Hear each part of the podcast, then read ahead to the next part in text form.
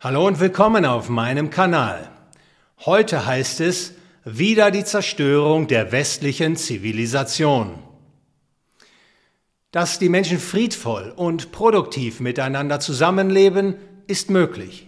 Doch die Politik beschädigt, ja zerstört die dafür erforderlichen Grundlagen. Mittlerweile sind die Schäden so groß geworden, dass sogar der Fortbestand der westlichen Zivilisation auf dem Spiel steht. Die freie Marktwirtschaft ermöglicht und befördert ein friedvolles und produktives Zusammenleben der Menschen. Sie bietet dir und mir, uns allen, die wir zuweilen höchst unterschiedliche Ziele, Talente und Neigungen haben, die Möglichkeit, uns zum allseitigen Vorteil durch Arbeitsteilung miteinander zu verbinden, national wie auch international. Menschen, die sich arbeitsteilig organisieren, erhöhen nicht nur ihren materiellen Wohlstand, sie erkennen sich auch quasi automatisch gegenseitig als nützlich in der Bewältigung ihrer Lebensherausforderungen. Die freie Marktwirtschaft verbindet daher die Menschen friedvoll miteinander, nicht nur vorübergehend, sondern mit dauerhafter Perspektive. Die freie Marktwirtschaft fußt auf Freiwilligkeit. Jeder ist frei, seinen Mitmenschen ein Angebot zu machen, das diese entweder freiwillig annehmen oder ablehnen können.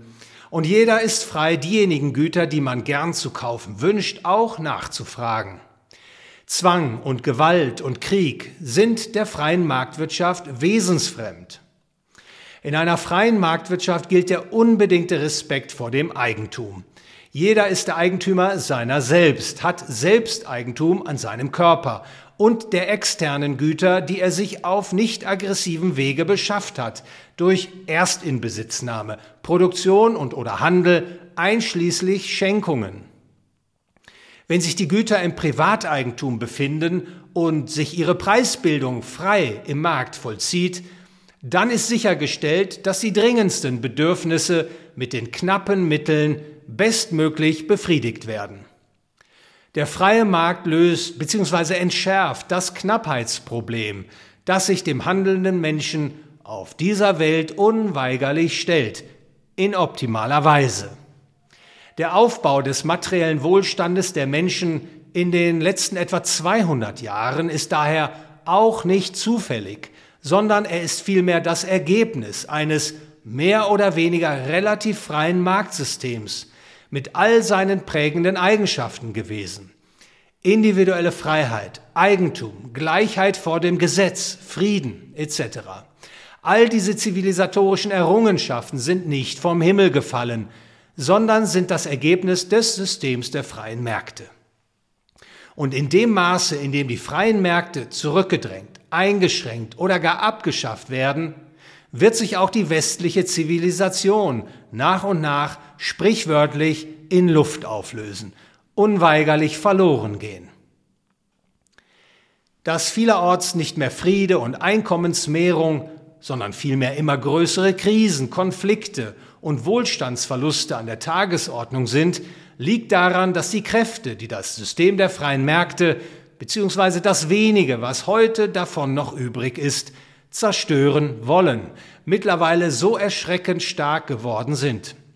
Kollektivistisch, sozialistisch, kommunistische Ideen haben die Oberhand im Denken und auch Handeln vieler Menschen gewonnen. Häufig sind sie sich, sind die Menschen sich darüber gar nicht im Klaren.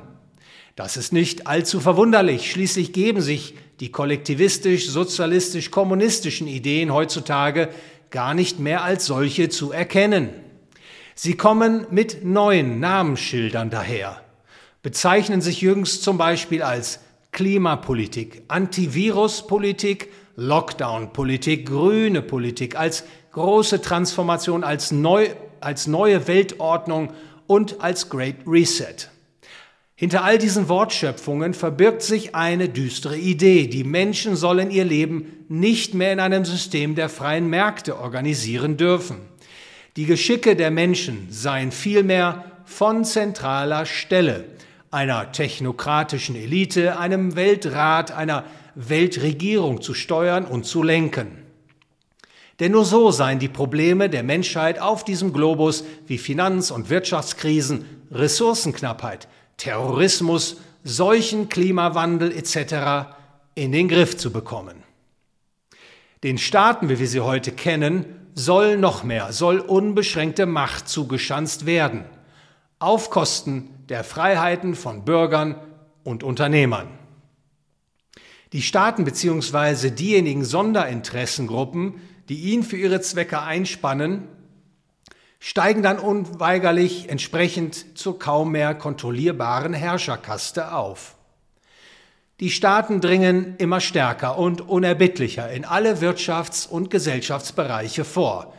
Erziehung wie Kindergarten, Schule, Universität, Gesundheit, Altersvorsorge, Transport, Geld und Kredit, Recht und Sicherheit, Umwelt. Sie bestimmen über kurz oder lang, wer was wann und unter welchen Bedingungen produzieren darf und wer wann wie viel konsumieren darf. Beispielsweise ist die grüne Politik ein zentraler Bestandteil des Great Reset. Sie zielt ab auf eine überalte staatlich erzwungene und prohibitiv teure Abkehr von fossilen Brennstoffen, in deren Folgen die Lebenseinkommen vieler Menschen auf dem Planeten drastisch herabgesetzt werden, die Millionen, wenn nicht gar Milliarden von Menschen in Verarmung und Hungertod schickt. Eine große Hürde, die es für die Befürworter der großen Transformation des Great Reset zu überwinden gilt, ist die Nation, der Nationalstaat. Denn Menschen, die sich einer Nationalität verbunden fühlen, werden nur in sehr engen Grenzen bereit sein, noch zentralisierter als dies national schon der Fall ist, von einer supranationalen Ebene aus regiert zu werden. Die Befürworter des Great Reset setzen daher auch auf die Auflösung des Nationalstaates, zumindest aber auf seine Dehomogenisierung, vor allem durch politisch induzierte Masseneinwanderung. Dadurch wird für viele Menschen vermutlich nicht so ohne weiteres erkennbar, die Demokratie, ob nun verstanden als Selbstbestimmung oder als Mehrheitsdiktat, verunmöglicht. Damit eine Demokratie überhaupt funktioniert, muss nämlich ein Mindestmaß an Harmonie und Konsens zwischen den an ihr teilnehmenden Menschen vorherrschen. Das stellt sicher, dass die Mehrheit die Wünsche der Minderheit nicht ganz aus den Augen verliert, die Mehrheit nicht zur unerträglichen Unterdrückungsherrschaft über die Minderheit aufsteigt. In dehomogenisierten Gemeinschaften, in denen die Werte, Traditionen und Religionen der Menschen sehr stark voneinander abweichen, wird die Demokratie daher auch absehbar zum explosiven Konfliktherd. Sie wird die Menschen nicht zusammenbringen, sondern entzweien. Der Kampf um die Mehrheit entbrennt hier unerbittlich und wehe denen, die in die Minderheitenposition gelangen. Wenn sich die Dehomogenisierung der Nationalstaaten durch politisch induzierte Masseneinwanderung Bahn bricht, dann schwindet auch die Bindungswirkung, die die nationale Zugehörigkeit hat. Desorientierung greift um sich, wachsende interne Konflikte machen die Menschen empfänglich für autoritäre, umstürzlerische Halsversprechen und wahnwitzige Gesellschaftsexperimente.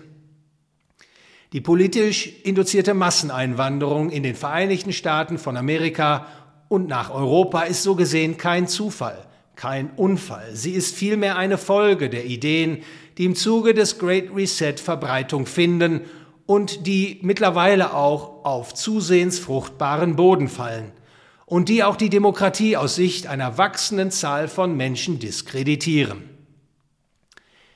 In ganz ähnlicher Weise wirkt übrigens auch das Vogue-Sein. Es zielt darauf ab, Konflikte zwischen den Menschen zu schüren, herbeizufantasieren, anzuheizen, sie dadurch gegeneinander aufzubringen, ihr friedvolles Miteinander zu verunmöglichen. Feindseligkeit, Zorn und letztlich Gewalt ersetzen Eintracht, Nächstenliebe und Frieden. Hinzu kommt, dass das staatliche Fiat-Geldsystem das Leben auf Pump systematisch befördert, vor allem die Verschuldung der Staaten in immer größere Höhen treibt. Es sorgt vor allem auch für chronische Inflation und wiederkehrende, immer schlimmer werdende Finanz- und Wirtschaftskrisen, durch die die breite Bevölkerung systematisch verarmt und in Angst und Schrecken versetzt wird. Eine unheilvolle Spirale kommt so in Gang.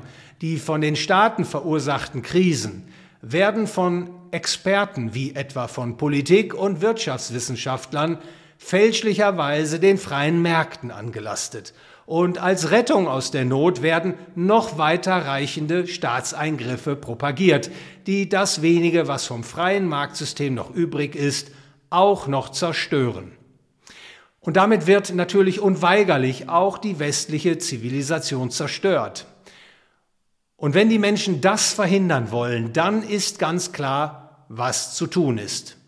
Der Staat, wie wir ihn heute kennen, muss auf das Stärkste zurückgedrängt werden. Die Menschen müssen wieder selbstbestimmt und eigenverantwortlich ihr Leben in freien Märkten führen.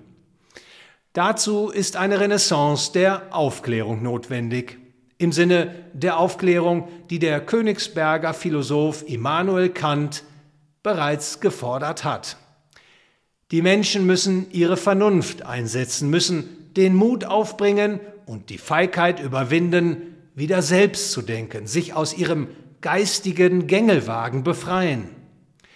Glücklicherweise kann mit menschlicher Vernunft begriffen werden, dass nur das freie Marktsystem den Weg aus der Misere weisen, den Zusammenbruch der Zivilisation im Westen abwenden und der Menschheit Frieden und Wohlstand bringen kann.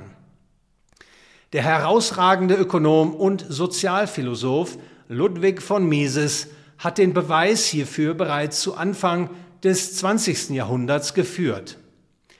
Die westliche Zivilisation wird nur überleben, wenn das System der freien Märkte überlebt. Vielen Dank für Ihr Interesse und Ihr Durchhaltevermögen. Wenn Ihnen das Video gefallen hat, dann bitte liken und teilen Sie es. Läuten Sie die Glocke und bitte folgen Sie meinem Kanal.